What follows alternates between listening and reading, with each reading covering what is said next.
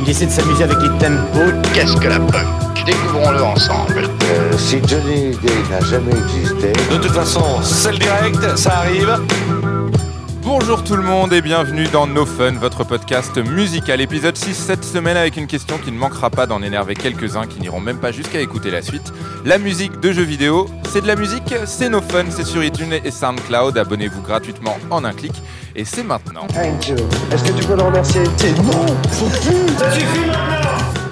Alors on ne va pas se mentir, malgré tout l'amour que nous pouvons porter autour de cette table au Mario Kart de la Nintendo 64, qui nous a fait perdre beaucoup de soirées et au moins autant d'amis, il ne viendrait à l'idée de personne le matin, en allant bosser, d'écouter ceci.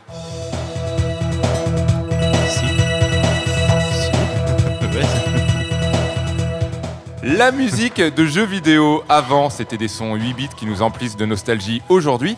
Et aujourd'hui, c'est comment? On en parle avec nos invités Daniel Andreev, journaliste au Monde et chez Slate. Bonjour. Bonjour. Jérémy Peyron, producteur de l'émission Bien Weige. Hello. Bonjour. Et Lewis Evans, chroniqueur cette semaine encore. Bonjour Lewis, c'est No Fun, épisode 6 et c'est maintenant. J'ai toujours été contre les jeux vidéo, j'en ai jamais eu quand j'étais petite, et de s'abrutir devant un ordinateur alors qu'il y a autre chose à côté et qu'il y a des gens à qui parler, pour moi c'est nul. À partir de quand la musique de jeux vidéo a-t-elle été prise au sérieux? Une question pour Daniel Andreev pour commencer. Je pense à partir du moment où ils en ont sorti des CD et des... qu'elle a commencé à se commercialiser à part, en dehors du, Ouais, sans le jeu de, l'objet de l'objet jeu vidéo. Tout d'un coup, euh, bah, il y a eu des premiers vinyles quand même. Mhm. Et puis ensuite, euh, bah, il y a l'avènement du CD le MP3. Et maintenant, euh, où la musique a pris tellement d'importance, où on te les offre en pack avec, avec le jeu. Si on commence par le commencement, vraiment par les premiers jeux, donc ces premiers sons, ces premiers sons euh, 8 bits, est-ce qu'il y avait un travail, un vrai travail soigné apporté à la composition de la musique de jeux vidéo, Jérémy Ah oui, tout à fait. Bah, de toute façon, la technologie était tellement limitée à l'époque qu'on était obligé pour créer des mélodies euh, de déployer des trésors d'imagination. Ouais. Ouais. Ouais, ouais, effectivement, au contraire. C'était même encore plus dur, je pense. C'est justement le minimalisme qui a, qui a mis en exergue le, toute la qualité des compositions. euh, C'est-à-dire que vraiment les mecs devaient se suffire de quelques, quelques beats, quelques tempos, euh, quelques voix euh, pour, euh, pour composer. Et donc euh, tout reposait sur la mélodie euh, plus que la, la composition. Et d'ailleurs, on peut même dire qu'aujourd'hui, la musique maintenant qui repose sur le, le son CD et, et l'orchestration, eh ben, elle, est, elle peut parfois être plus paresseuse que cette époque-là où vraiment les mecs devaient tout mettre, euh, tout mettre tout ce qu'ils ont dans leur corps pour faire de la musique qui accroche. Est-ce que c'est un art mésestimé? Alors c'est peut-être euh, une bêtise de ma part, mais pour le coup, quand je lis des chroniques de, de jeux vidéo, quand j'en entends parler, on me parle plus du graphisme, du gameplay ou de la durée de vie que de la musique. En tout cas, la musique intervient pas euh, en premier lieu. Alors ça dépend des, des jeux auxquels tu joues en fait, parce que par exemple pour les jeux de rôle ou les choses comme ça, c'est Mhm. en général quelque chose qui surtout euh, pour euh, le Japon par exemple, qui a une grande culture du- de la musique de jeux vidéo. La musique, de jeu, la musique est, un, un- est vraiment un truc assez central et c'est les choses dont les gens vont reparler avec nostalgie le plus facilement. Par exemple, euh, Final Fantasy VII, euh, qui est très culte, qui a été un tournant de, générationnel pour beaucoup de joueurs. Les Ou gens la vont- musique du, euh, de Rainbow Road de Mario Kart. Exactement, les, les gens vont en parler avec une vraie obsession pour ce. J'ai une vraie obsession, pour ce ouais, j'ai une morceau, vraie obsession pour ce morceau. Jérémy, Ouais. elle est mésestimée, sous-estimée ou voire surestimée peut-être, hein, j'en sais rien. Bah non, mais c'est un peu l'égal du jeu vidéo. C'est-à-dire que les mentalités évoluent petit à petit. Mais bon, c'est vrai que généralement, quand on pense musique de jeu vidéo, on pense, euh, c'est vrai, euh, chiptune et euh, des morceaux entêtants qui sont pas Ouais. forcément aux, aux yeux de tout le monde des morceaux, euh, comment dire, très bien composés, alors que c'est complètement idiot. Mais je pense que non, les, les, la mentalité évolue petit à petit. Et que, de toute façon, on le voit maintenant, hein, avec toutes les orchestrations, tous les, les Mhm. concerts symphoniques de grands classiques, de Zelda à Final Fantasy, à tous les, les classiques euh, RPG de, chez Square Enix. Bah, petit à petit, ouais, les mentalités évoluent. Ça prend son temps, comme d'habitude. Mais euh, Lewis Evans, mon voisin de table, est musicien. D'ailleurs, j'en Eh profite oui. pour dire que son album, son premier album solo sort à la rentrée et qu'il Oh, est déjà merci, en précommande. Nico. Mais Lewis est également un gamer. Ah non, non, non, pas la Nintendo, c'est au gosse. Gosse, la Nintendo, ouais. Bah oui, c'est au gamin. euh. Ah non, pre- prenez, euh, je sais pas, moi, la moquette, mes pompes, euh, ce slip, euh, mais pas la Nintendo, c'est au gosse. Gamer ou, ou ancien gamer, Lewis Oh, j'ai pas trop joué aux jeux vidéo. En tout cas, quand j'avais 15 ans, euh, c'était le moment où j'ai arrêté de jouer aux jeux vidéo. Oui, à 15 ans, j'ai découvert les gonzesses et c'est normal. L'adolescence sortait de moi, quoi. J'ai laissé derrière moi FIFA 98 avec Sanctude de Blur. C'est à ce moment-là où je me suis dit, oui, le Britpop, le Britpop, ça enchaîne sur une autre émission. Quand j'avais 10 ans, j'ai juré de reprendre la musique de Double Dragon. Oui, et je pense que je vais le faire. D'ailleurs, grand scoop, je vais le faire. Double dragon. Ouais. Bon, de toute façon, nous les musiciens, à chaque fois que je rentre dans un bar, par exemple le Mansa à Pigalle, il y a toujours un musicien qui va me voir et me dit Hey, tu sais quoi? J'ai eu un synchro sur un pub. Genre un pub, genre Bricolex, et moi je suis là, genre, t'as été payé combien? T'as été payé 1000 balles. Je suis là, genre, waouh 1000 balles pour un pub, c'est énorme. Tous les soirs, il y a ma mère qui m'appelle. Elle me dit Louis, est-ce que t'as eu un synchro sur un pub? Et moi, je suis là, non, non, maman, non, ma carrière va pas bien, j'ai pas de synchro, quoi. Mais il y a un espoir, quelque chose de mieux, quelque chose où je peux devenir le star des boutonneux, bien grâce en copine. Oui, Eureka, c'est ça, je vais faire comme Woodkid. Je vais mettre ma musique sur Assassin's Creed, quoi. Je vais mettre ma musique sur le prochain Final Fantasy VII, oui. Je peux mettre ma musique sur du Chocobo derrière, ça va être génial. C'est le futur c'est le destin. Les gamins vont être contents, ils vont être contents de moi, je vais être une star.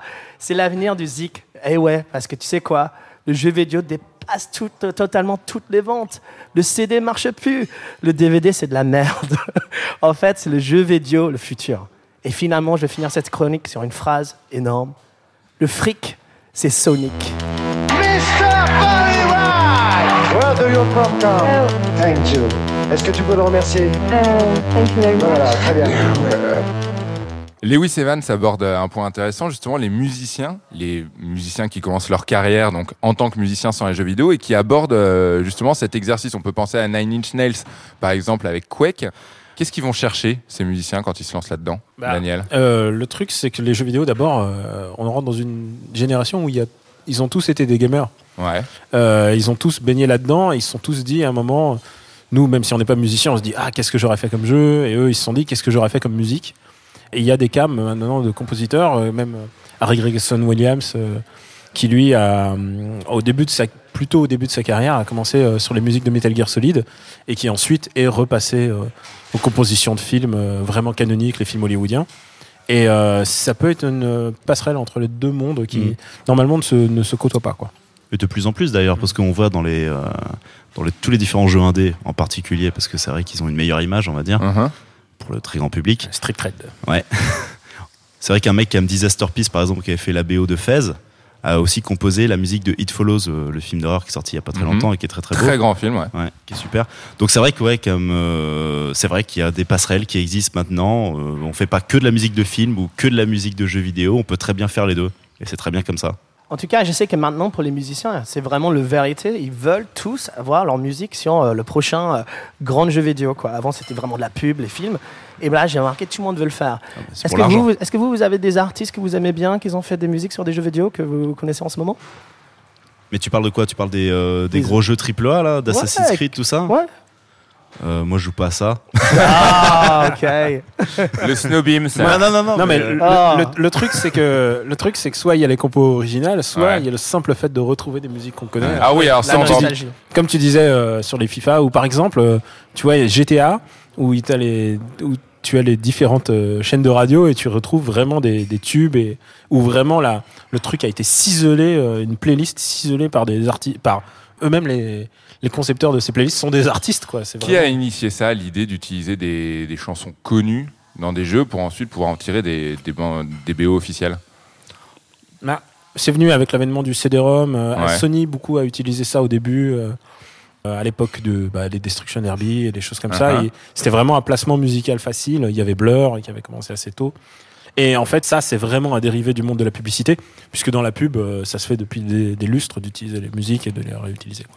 Quand Crystal Castles utilise des sons 8 bits ou pour citer un artiste français 2080, d'ailleurs un musicien lyonnais qu'on vous encourage à écouter, quand ils utilisent des sons 8 bits, des sons de console, des sons de jeu pour leurs chansons, est-ce que c'est pas par pure nostalgie ou est-ce que c'est parce que finalement à l'époque on avait raté un truc musical, une qualité musicale et qu'aujourd'hui on le redécouvre? Jérémy? Bah, je pense que c'est ça.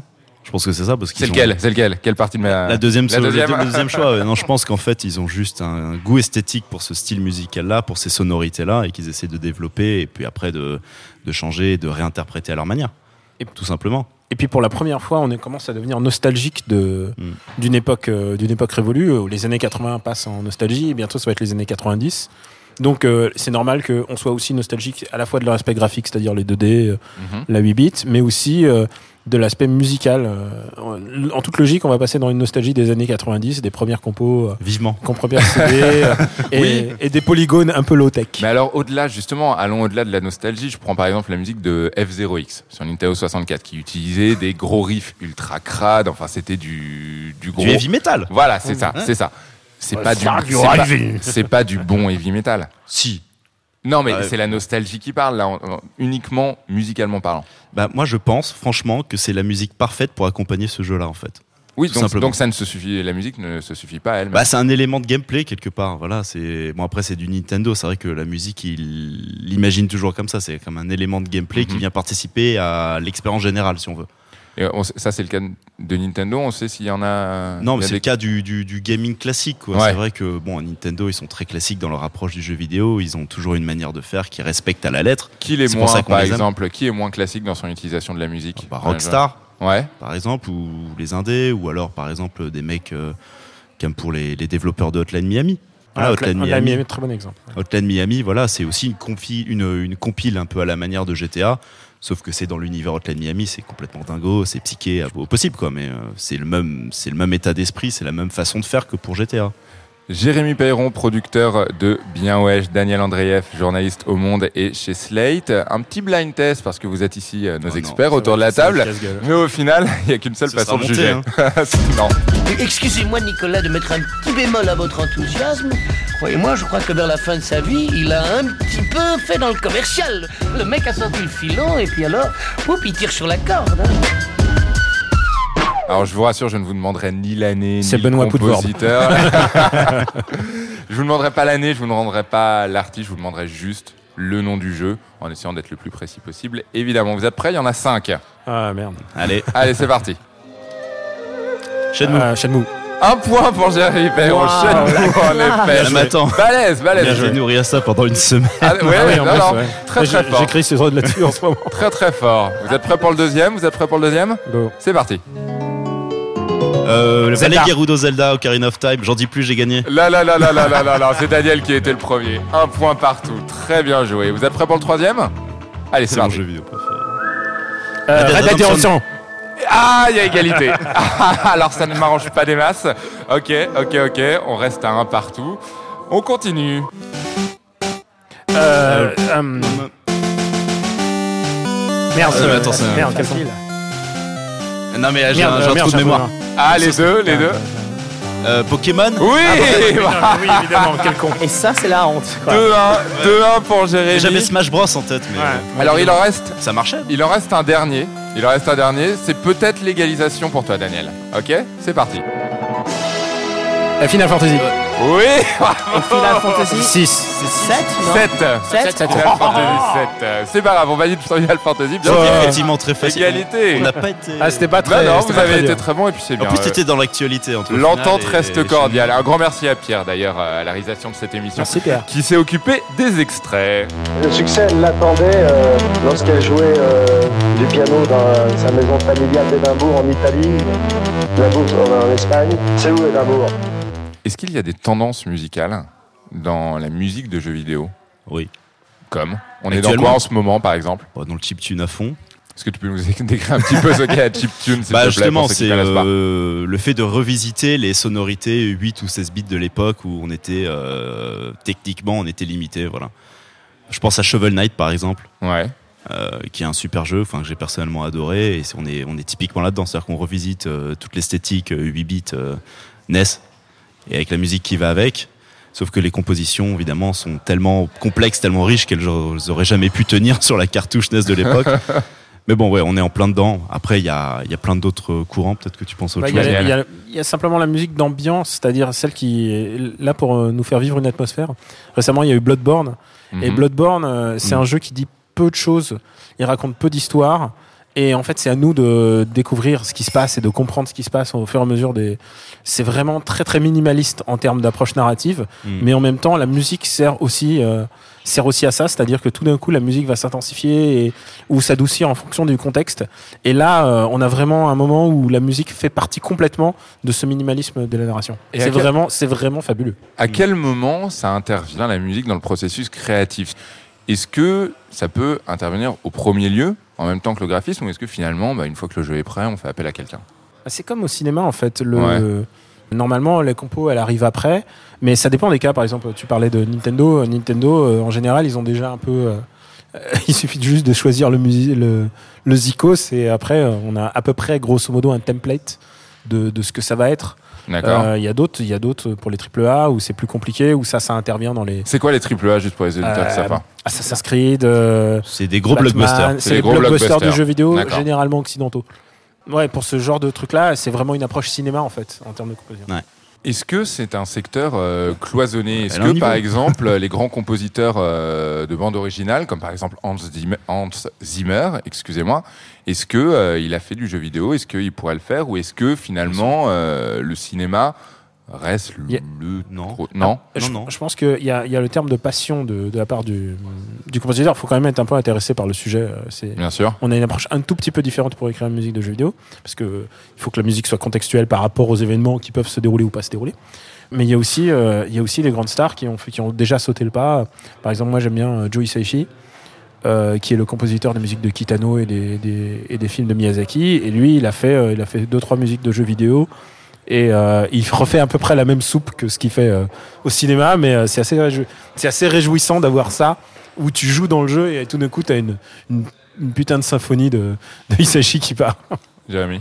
Bah moi je pense franchement que c'est un peu le, la même chose. Très honnêtement, de toute façon, je pense au compositeur Gustavo Santaolalla, c'est ça, pour le mec qui a fait la BO de, de Last of Us, Ouais. donc qui, a un, qui a un jeu vidéo qui est ultra cinématographique. D'ailleurs, j'allais dire un film, euh, et qui était le compositeur d'Iñárritu. D'accord. Et là, pour le coup, euh, vraiment, quand tu joues au jeu, c'est vraiment des mouvements classiques comme tu peux avoir au, au cinéma, quoi. Donc, Ouais, euh, très évocateur. Ouais, très- voilà, avec un thème principal qui revient de différentes manières en fonction de ce qui se passe dans le jeu, un peu comme euh, dans un film, si tu veux. Uh-huh. Et donc là, oui, quand je vois ça, je me dis qu'un Hans Zimmer, il pourrait très bien faire un jeu vidéo, bon, un jeu vidéo d'un certain standing. Bien il va sûr. pas faire le petit jeu indé, euh, Et- le premier venu, mais bon, après un, un triple A un peu, un peu stylé, ouais, bien sûr. Daniel Et je rebondis un peu sur ce que tu as dit. En fait, le, parfois, parfois tout d'un coup, euh, l'approche narrative dépasse un peu le cadre du jeu vidéo. Et c'est ce que tu disais pour, euh, pour Last of Us. Tout d'un coup, tout d'un coup, il y a quelque chose qui devient un objet, un objet un peu différent, qui sort du contexte du jeu vidéo. Mhm. Et c'est ça qui devient vraiment intéressant dans, dans la musique, dans la musique de jeu vidéo. Euh, Est-ce que les compositeurs de musique de jeux vidéo sont plus valorisés dans d'autres pays J'ai souvenir par exemple d'un excellent documentaire en plusieurs parties euh, produit par Red Bull. Excellent. hein. Voilà, sur euh, la musique de jeux vidéo. Je me souviens plus euh, malheureusement du nom. Mais en tout cas, Digging c'était un in excellent. the Carts, je crois. Voilà, exactement. Digging in the Cards, qui mettait donc en avant les grands compositeurs, principalement asiatiques, donc de jeux vidéo. Est-ce que là-bas, ils sont davantage starifiés que ici Alors, ils sont pas starifiés, mais par contre, ils ont, ils ont une niche très très confortable D'accord. de gens qui les, qui les idolâtrent. Euh, Enfin, on connaît tous Koji Kondo euh, parce que c'est celui qui a composé. Alors, on ne le connaît pas tous, mais ok. Ah, pardon. Excusez-moi. Pardon. Koji Kondo, qui est le, le plus grand compositeur de Nintendo. Mhm. Le plus gros compositeur Ouais. de jeux vidéo tout court. D'accord. Euh, en tout cas, ouais, les thèmes les plus accrocheurs, c'est évident. Et euh, et et il y a aussi, euh, il y en a aussi plein, des flopés de grands artistes vraiment talentueux. Euh, je pense à um, Yuzo Koshiro, par exemple, qui est un Mhm. grand classique du, de la musique de- des années 90. Il y en a plein, la musique de Shenmue qu'on entendait tout à l'heure. Il y a vraiment, un- au Japon, il y a vraiment un truc, un phénomène de culte sur, sur la musique de jeux vidéo. Mais je vais rebondir là-dessus. C'est vrai que typiquement dans le documentaire à Digging in the Carts, ils ont donné la parole à des artistes qui font la musique d'aujourd'hui. C'est-à-dire qu'on voit des Flying Lotus, on voit des. Absolument. Oui, oui, il des y a pas, voilà, c'est ça. Ouais, on voit des mecs comme ça, et ces mecs-là disent que effectivement, ils ont été inspirés, entre autres, par des compositeurs de musique de jeux vidéo parce qu'ils ont grandi avec cette musique-là. Ouais. Et ça leur donne quelque part une crédibilité que nous, occidentaux ou même dans les médias généralistes, on leur donnera jamais. Quand par exemple, typiquement, euh, Flying Lotus dit qu'un de ses grands compositeurs préférés, c'est le compositeur de Streets of Rage. C'est parce qu'il y a des éléments de house music, de techno, Mhm. et voilà, et que lui, ça lui a permis aussi de bâtir ce qui, ce qui, ce qu'il est aujourd'hui, quoi, de son compositeur, du compositeur qu'il est devenu. C'est grâce en partie à cette musique-là. Street of Rage de Yuzo Koshiro. Ouais, Voilà. et qui est, qui est fantastique. Ouais, c'est Ah, fantastique. grand mec. Quand on parle de tendance actuelle, euh, Jérémy, tu citais euh, donc la chiptune, ça pourrait être quoi la tendance euh, future ou les tendances futures? Est-ce que vous savez un petit peu vers quoi on se dirige? Parce qu'il y a des Euh. grandes lignes qui se, qui se tracent. Je pense, euh, c'est ce qu'on disait tout à l'heure, je pense que la voie de la nostalgie, euh, vu que la chiptune est une nostalgie des années 80, Mhm. je pense que ce qui va arriver, c'est la nostalgie des années 90. Et donc ça a donné quoi? Ça veut dire, quoi, ça la- veut dire des retours. C'est un retour au thème. Dans les années 90, quand le tournant technologique s'est fait, Ouais. ils ont quand même gardé l'habitude de faire des thèmes, euh, des thèmes principaux, et c'est des trucs qu'on a oubliés. Pendant je jouais au Batman euh, Arkham Knights qui vient de, sort- qui Mhm. vient de sortir, je me rendais compte qu'il n'y a pas vraiment de thème porteur en fait. Et euh, dans les années 90, quand on faisait des jeux sur CD, on n'oubliait pas quand même de faire des thèmes, et c'est ça qui est le plus important, je pense, c'est d'avoir une ligne mélodique Mm. qui est complètement représent- représentatif de- du jeu. C'est une approche très classique au final. Ouais. Je pense que la tendance, enfin, j'en sais pas, je suis pas devin, mais euh, on va peut-être aller vers quelque chose d'un petit peu plus abstrait. Comme, euh, C'est-à-dire bah, De vraiment très très dépouillé ou de vraiment très expérimental. Parce que vraiment, on voit, euh, il y a vraiment des propositions de jeux vidéo de plus en plus audacieuses. Ouais. Et je pense que la musique va suivre. Vraiment, avec quelque chose de dépouillé, quelque chose qui sonne même pas comme de, vraiment comme de la musique, mais il faudra juste trouver le jeu qui va avec. Voilà. C'est noté. Mm. Juste avant de se quitter, quels sont vos coups de cœur Pas forcément, pas forcément du moment d'ailleurs, si vous avez une chanson de jeu vidéo à nous conseiller? Une de préférence qu'on puisse écouter sans avoir joué au jeu. Moi, je vais tricher, je vais, iPod. je vais juste tricher. Moi, je vais juste Là que dire, ça commence bien. je vais dire un jeu. Euh, je vais dire Smash Bros. Et pourquoi Smash Bros? D'accord. Parce que Smash Bros, c'est une compilation. Il y a genre 700 musiques, 600 musiques Ouais. différentes. C'est les plus grands classiques de Nintendo qui ont été confiés aux- à leurs compositeurs originaux, à- originels ou alors à d'autres compositeurs. Et tout est remixé. C'est sans doute les meilleures, les meilleures versions de ces musiques-là. Et euh, je pense que le simple fait de mettre son Smash Bros dans, le, dans la console et de les découvrir les, une à une, il y a les meilleurs thèmes de toutes les compositions de ces euh, 20 dernières années qui sont dedans. Que, et même euh, des trucs inattendus qui vont jusqu'à Street Fighter euh, et Sonic qui est dedans. Ouais. Euh, vraiment, c'est pas que Nintendo. Mais C'est une des forces de Smash Bros d'ailleurs. C'est c'est vraiment cette espèce de. Hein, ils font raviver la mémoire comme ça du jeu vidéo. C'est une sorte de, de coffre-fort de, de tout ce qui s'est fait de plus marquant ces 20 dernières années. Coup de cœur pour toi, Jérémy. Bah, je j'arrête pas d'en parler depuis le début, mais euh, c'est vrai que si on n'a pas l'habitude de consommer de la musique de jeux vidéo, commencer par la BO d'Hotline Miami et Ouais. ses 40 et quelques morceaux complètement dingues. Eh Je ben, pense ce que c'est sera- bien, eh ouais. ben, ce sera retrouvé dans la playlist Spotify de cette émission. Lewis, un petit coup de cœur musique jeu vidéo? Waouh, donc je suis pas un grand connaisseur, mais je sais que par exemple, j'ai joué exprès à Grand Theft Auto dans la voiture et je, je trouvais une voiture qui avait euh, la musique salsa et j'ai resté dedans quoi. Et j'allais faire la On va essayer de la Ah. retrouver, la Et musique je- salsa. c'était génial. Merci, merci Euh, beaucoup. C'était quel GTA C'était à GTA Vice City, je pense. D'accord, c'est noté. On essaiera de retrouver ça. Merci beaucoup en tout cas, Daniel Andreev, journaliste au Monde et chez Slate. Merci. Jérémy Peyron, producteur de l'excellente émission Bien Wedge. Lewis Evans, merci encore. On le rappelle, l'album qui sort à la rentrée, qui est déjà en précommande. Un grand merci à Pierre à la Merci réalisation de cette émission. Merci. On se retrouve pour l'épisode 7 la semaine prochaine avec au programme une autre grande question. Musique et télévision, où est-ce que ça coince? D'ici là, n'oubliez pas de vous abonner au podcast. Vous pouvez également nous retrouver sur Twitter, SoundCloud, Spotify, Facebook, la totale. À la semaine prochaine. Gros bisous. Bye bye. Hey, Joe, Est-ce que tu peux le remercier? Salut, c'est Thomas Rozek. Retrouvez-moi avec toute l'équipe de nos ciné tous les lundis pour une dose hebdo de cinéma. Celui qu'on aime, celui qu'on déteste. C'est en public, c'est tous les lundis et c'est nos ciné. Monde de merde. Pourquoi il a dit ça? C'est ce que je veux savoir.